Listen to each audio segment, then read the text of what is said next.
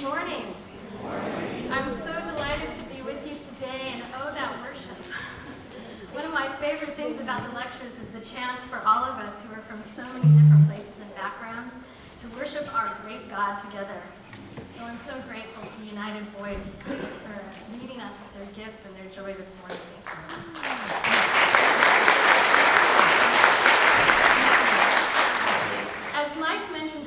I have the tremendous privilege of being of New Testament here at Pepperdine, and I love my job so much because I get to work with and walk alongside so many wonderful students. And many of them just left seven days ago. But I was looking back at my week, and I feel like a lot has happened since they left. Uh, all of you have arrived to join us, of course. And on Tuesday, I was happy to welcome to campus my wonderful parents who are here this morning, um, attending, I think, maybe their 30th or 31st lecture.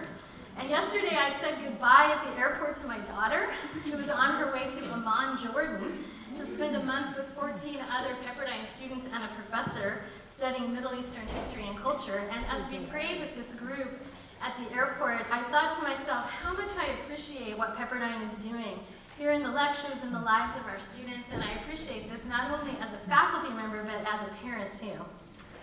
You may have heard, I think you probably have, that Pepperdine was trending in the news cycle this week. Thanks to the antics of two pelicans that chose to photobomb our Seaver College graduation. And I happened to have a front row seat for this show, and it really was pretty amazing. I don't know if you've ever been to a zoo or a wild animal park where they have those bird shows and they ask someone to hold up a dollar, you know, and the hawk or the parrot sweeps down right across the heads of the people. That's what the pelicans did. Um, they skimmed right across the crowd a couple of times, and then for whatever reason, they decided to land right in the middle of the crowd. And then they were ushered away, I kid you not, by security folks wearing black suits and ear sets. and one of them kept coming back, one of the penguins, uh, pelicans, and landing over and over again on a woman's sun umbrella, and then settled down on the bleachers until finally a man walked up, scooped up the bird under his arm, and gently held its beak and walked out with it. And I remember seeing this and thinking, who does this? and then President Benton shared with us on opening night on Tuesday that there just happened to be a swan farmer in the audience. Uh, because of course there was. you couldn't make this stuff up, but I really enjoy watching pelicans when they're out on the water. I don't know if you've seen this. They're majestic when they fly. And if you're like me, you might love watching them fly high up in the air and then dive down to catch a fish. And they're also fun to watch because they kind of surf the waves by catching the updraft as the waves break. But when you're dressed up, sitting in a crowd, watching your child graduate and a 40 pound bird with a 9 foot wingspan lands on your head, that's another story altogether. that is what we call a surprise. And I bring this up because our text today in, of the Holy Spirit from Luke comes from the Gospel of Luke. And in Luke and Acts, the Holy Spirit has a tendency to surprise the people in the story. And two of these surprises are in the passage that we'll be looking at today in Luke 4. The scene is Jesus' first public preaching, and he says surprising things about himself and the Holy Spirit. Now, if we think about surprises, we know that some surprises are welcome. They're good news. If a friend surprises us with a present or a special lunch, we tend to react well. But other times, surprises shock or challenge us, kind of like a pelican landing on our heads. it isn't exactly bad or tragic, but it does catch us off guard. Surprises can startle us. Surprises can challenge our cherished notions, and we never know how we're going to respond in those moments. Sometimes our better selves rise up, but other times we can get kind of ugly. On occasion, I have reacted to something I did not expect in a way I later regretted. Maybe you know what I mean. As we look together at Luke 4 this morning, we are going to find both kinds of surprises. Surprising good news, which everyone loves, followed by a surprising challenge, which does not go well. But before we dig into the story, let's spend a minute thinking about how Luke gets us to chapter 4. The Holy Spirit empowers John the Baptist even before he is born. The Holy Spirit overshadows Mary, bringing about the birth of Jesus. And the Holy Spirit inspires people in the story to interpret what's happening in Jesus' birth. And it's clear that what's happening is the arrival in Jesus through the Holy Spirit of dramatic help from God. Not an everyday sort of help, but exactly the particular, reality changing, divine help that the people of Israel have long awaited, and Luke calls this arrival of God's help salvation. The Holy Spirit then fills Jesus at his baptism, leads Jesus immediately out to the desert where he's tempted. And when Jesus returns back home to the region of Galilee where he grew up, Luke tells us that Jesus is filled with the Holy Spirit. And he goes around to various villages teaching, and people start talking. Reports start to spread about him, and everyone sings his praises. I guess you could say he starts to go viral. No other gospel starts with this intense emphasis on the power and work of the Holy Spirit to bring about the long awaited salvation of God through Jesus. This is Luke's distinctive way of telling us Jesus' story. And that brings us to Luke 4:16. when we get there, we know that God's salvation is arriving through Jesus, who is filled with the Spirit, and now we get to find out what his salvation looks like. At Luke 4:16, Jesus finally returns to his hometown Nazareth, the place where he was raised. Word has been circulating about him. He's coming home, I think, some, uh, as something of a local celebrity. And on Sabbath, he goes to the synagogue and participates in the reading and exposition of Scripture. Jesus finds a spot in the scroll to read. It might have been a pre selected spot, it might have been something he chose, we aren't sure. But in any case, he locates these words from Isaiah The Spirit of the Lord is upon me, because he has anointed me to bring good news to the poor. He has sent me to proclaim release to the captives and recovery of sight to the blind, to let the oppressed go free, to proclaim the year of the Lord's favor. And then Luke shifts into slow motion. We see Jesus carefully roll up the scroll, return it to the attendant, and sit down. It's like Luke is signaling to us as the audience to pay attention to this moment. It's important. And in case we miss this clue, Luke then tells us in verse 20 that the eyes of all in the synagogue were fixed on Jesus. The word fixed translates one of Luke's favorite words in Greek to describe when someone is really looking intently at someone else. So everyone, both those of us who are reading and those who are in the synagogue, alike are focused with rapt attention and expectation on what Jesus, the semi-famous local boy who has now come home, will say next. And Jesus says, today, this scripture is fulfilled in your hearing. This is big, surprising news. Isaiah's words harken back to an ideal from the book of Leviticus called the year of Jubilee. Once every 50 years, there was to be a year in Israel when liberty was proclaimed. It was a time of restoration to family lands, release from slavery, canceling of debts. This time of release had everything to do with the fact that God was king over Israel. God is a God who sets people free from slavery and oppression, and we know this because of the Exodus. When God heard and answered the cries of the Hebrews and set them free, and so the people of God were called to practice the same kind of liberation. Their economic and social life in the land needed to reflect the freedom making God who reigned over them. So Isaiah is reaching back to the idea of Jubilee to describe a time of renewal in his future, not a literal year, but a period, a time of what we might call the Holy Spirit's Jubilee. And Isaiah's description expands this future Jubilee far beyond the original. It will be a time of good news for all those who are poor, captive, blind, and oppressed. Good news that the Holy Spirit is bringing release, recovery and freedom. Good news about the reign of God and the salvation that it brings. And Jesus says, it is happening. This must be a surprise to the people in the audience, but this is the good kind of surprise. And they respond well, they love it. Everyone speaks well of him. They are amazed at the gracious words coming from his mouth, they are excited. And we should be excited too. Because this passage paints a picture of what our salvation is all about good news, recovery, release, and freedom for the poor, captive, blind, and oppressed.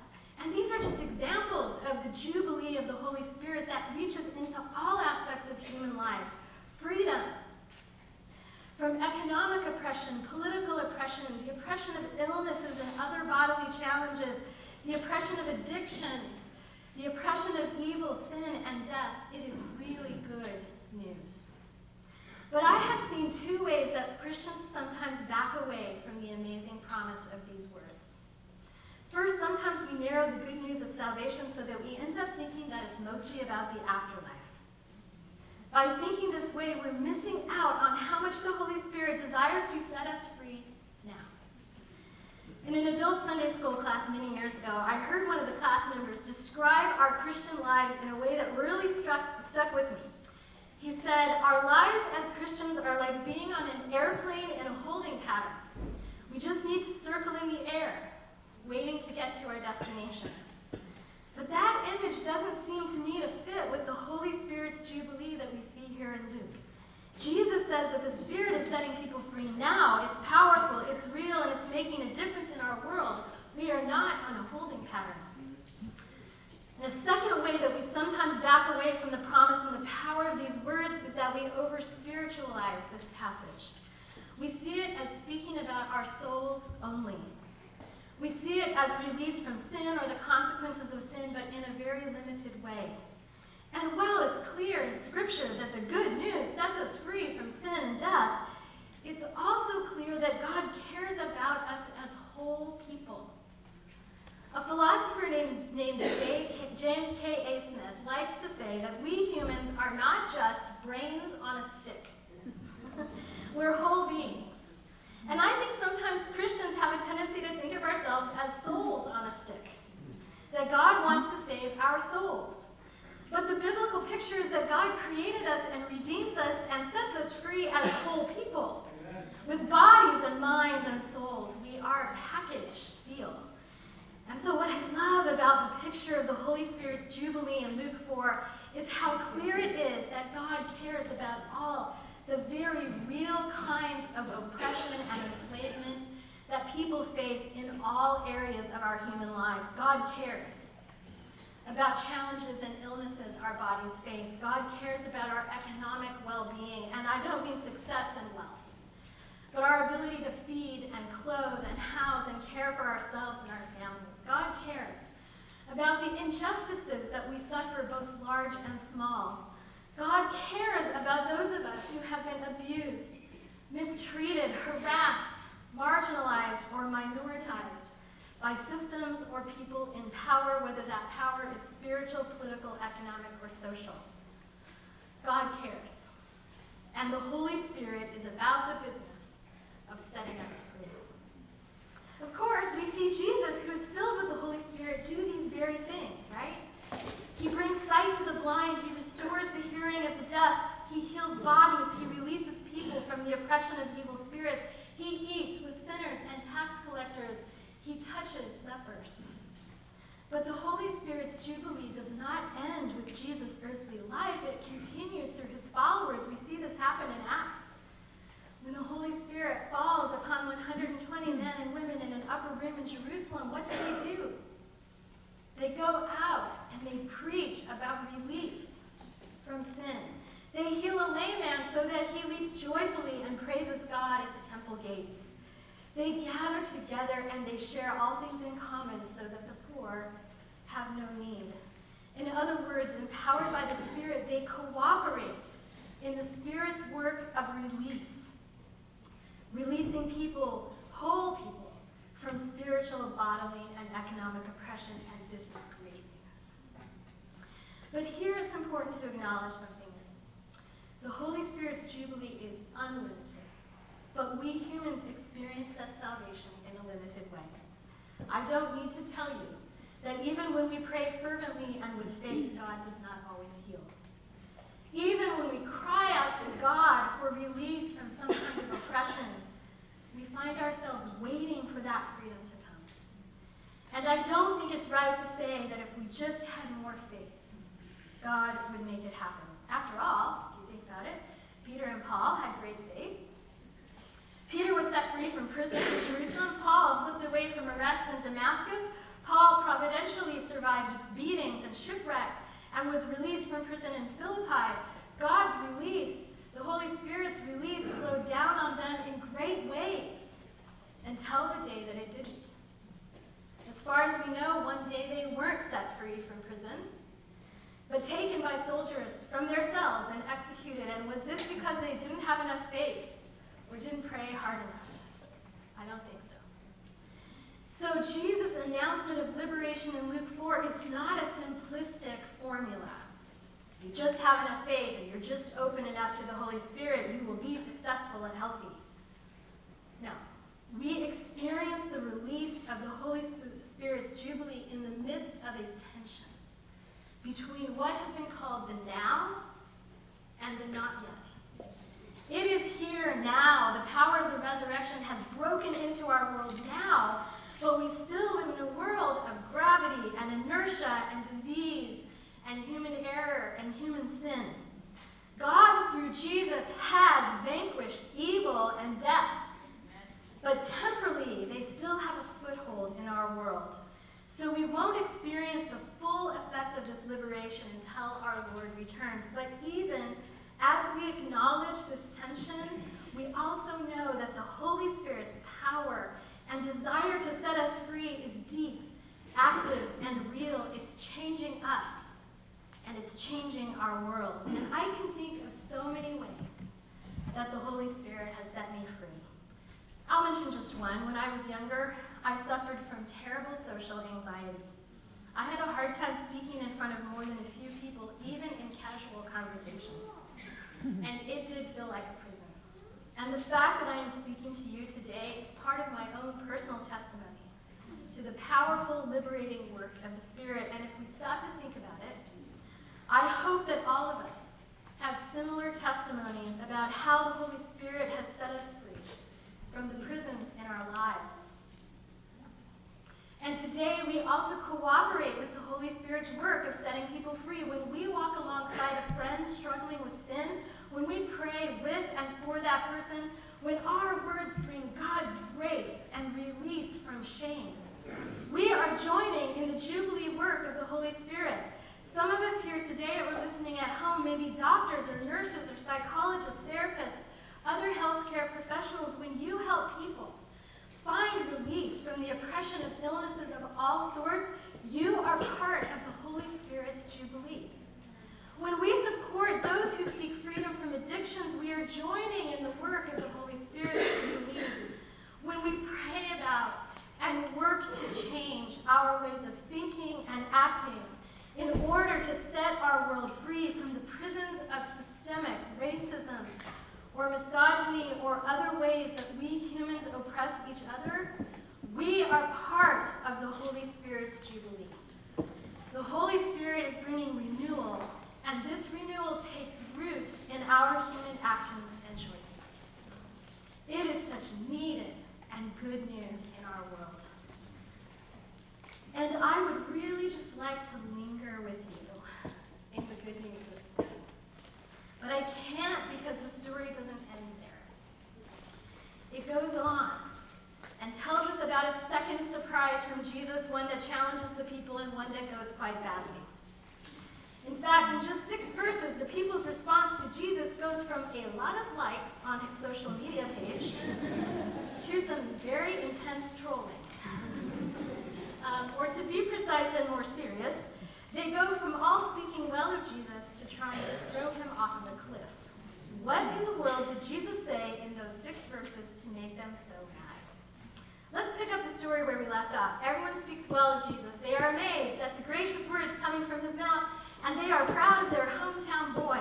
They look around and say to each other, This is Joseph's son.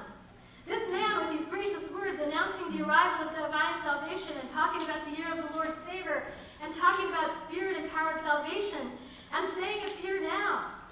This is Joseph's son. He's from our little town. Now, I should point out that some readers of Luke see this line about Joseph's son not as hometown pride, but as criticism. They see the folks in Nazareth saying something like, well, he sounds impressive and confident, but we know who he really is. He's not a learned man. He's just Joseph's son. It's certainly possible to read this line this way, but I think it makes more sense to see the people emphasizing their affinity and their kinship with Jesus.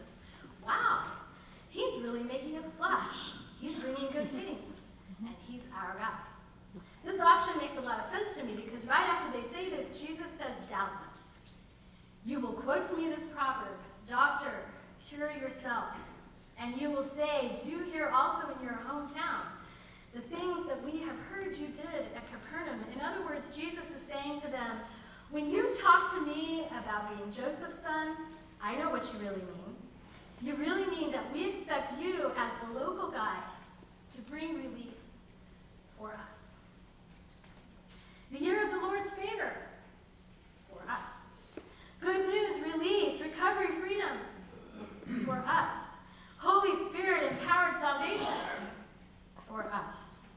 But Jesus replies, Truly I tell you, no prophet is accepted in the prophet's hometown.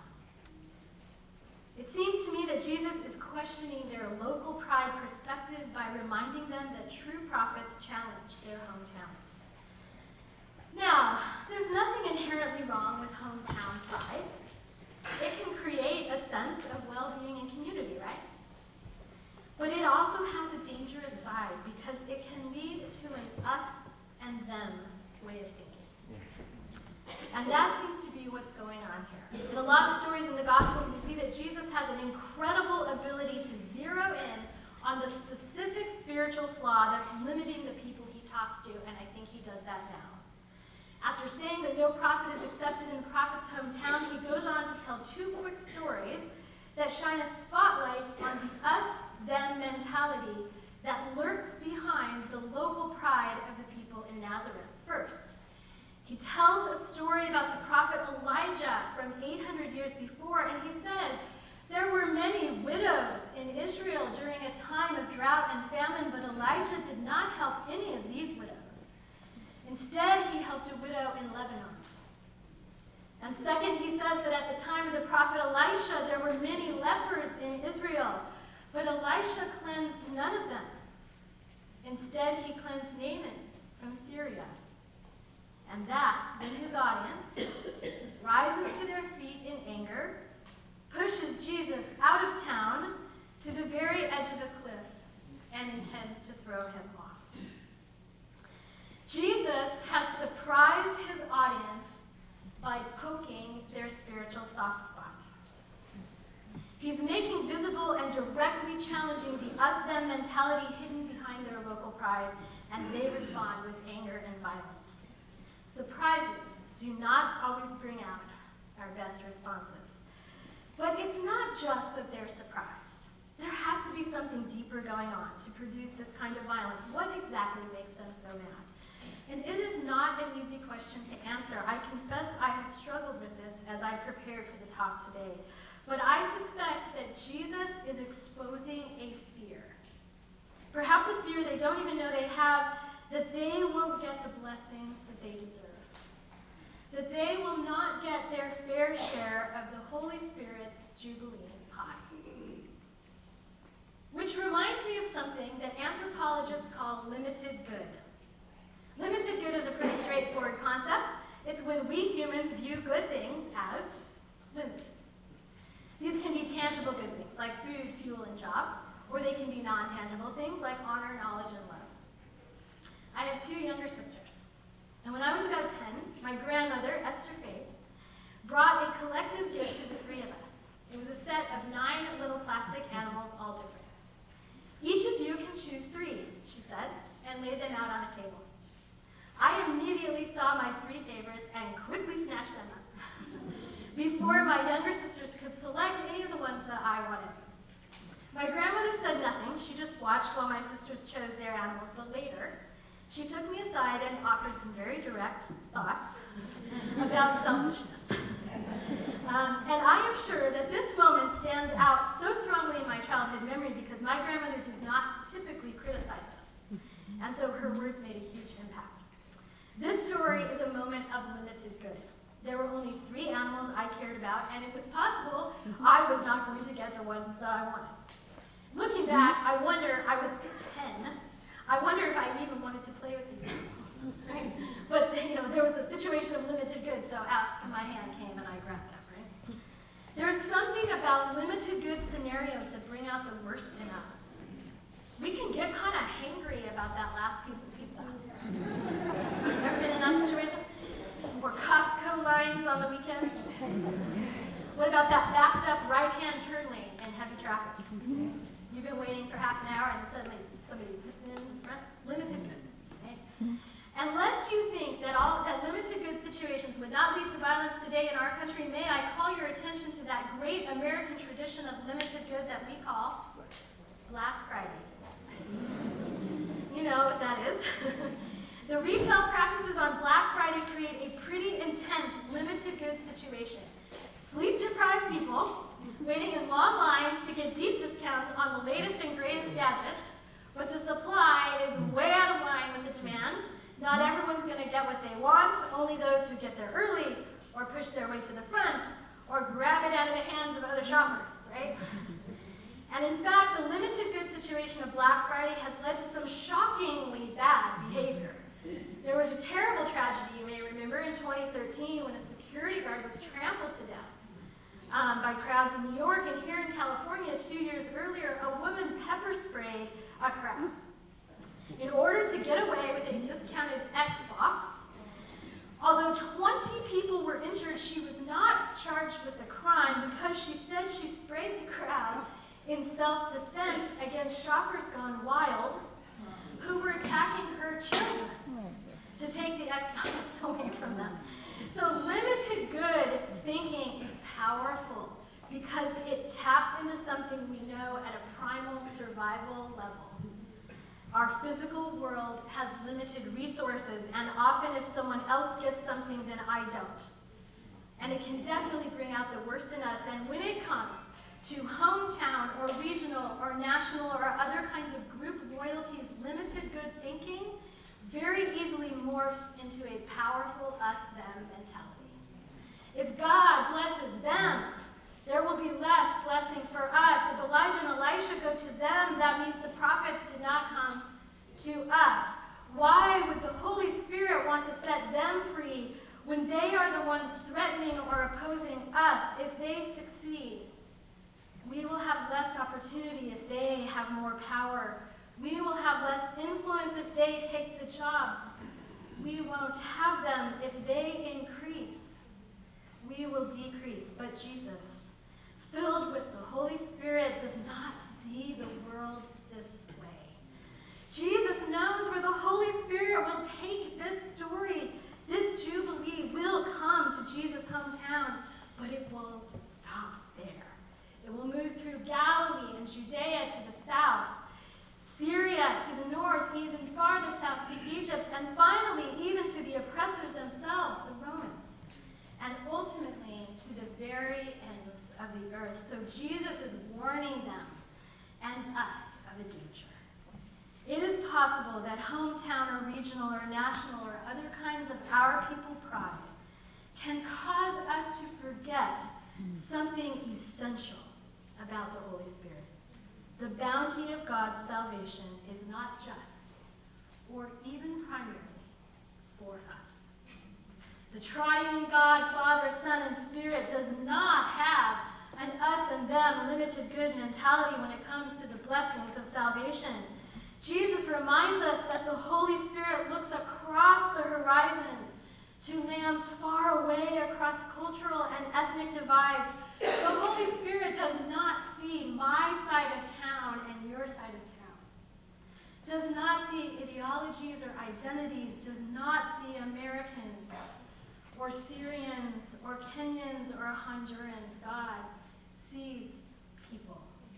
People, whole people, bodies, minds, and souls who hunger and thirst for food and water and righteousness, who need both physical and spiritual shelter and health, who are oppressed by sin, evil, and death, but also by human systems and practices, who need the refuge of God's wings but also need the physical refuge of being welcomed as neighbors when they flee violence and terror. Jesus simply sees people in need of the Holy Spirit's jubilee. And so this text is great news. It is reason to celebrate and praise our great God for the many ways that the Holy Spirit is bringing us release.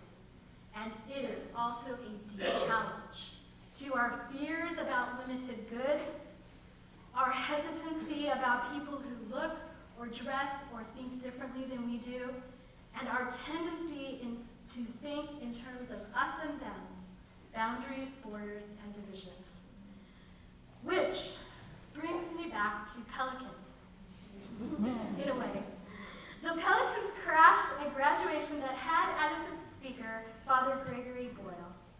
If you don't know who he is, he is the founder of Homeboy Industries here in Los Angeles, which is the largest program in the world providing intervention, rehabilitation, and reentry programs for gang members. And it struck me as I listened to Greg Boyle that what he says corresponds so well with the Holy Spirit's In Luke 4. He speaks about the margins. And the margins are wherever we see boundaries between us and them. And he speaks about the people that he works with, and he says they're the poor, the powerless, the voiceless, the easily despised, the readily left out, and the demonized. They're folks whose dignity has been denied and whose burdens are more than they can bear. They are people on the margins, and we are called to stand with folks on the margins. The idea is to create a community of kinship and dismantle the barriers that exclude. You erase the margins by standing in them, but we don't go to the margins to make a difference. We go to the margins so the folks at the margins will make us different. And this is the picture of the Holy Spirit's Jubilee in Luke and Acts. The Holy Spirit breaks through our us and them human boundaries to create kinship. And we all sit down together at a meal with Jesus as our host, sharing our food and our cups of cold water so that no one has need. Because it's also a kind of captivity to live in fear and distrust of other human beings who are, in fact, created in the image of God. And the Holy Spirit wants to set us free from that prison, too. Please pray with me.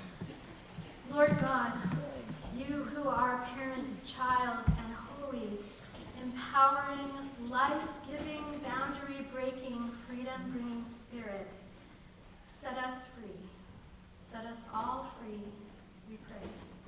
Amen. Amen.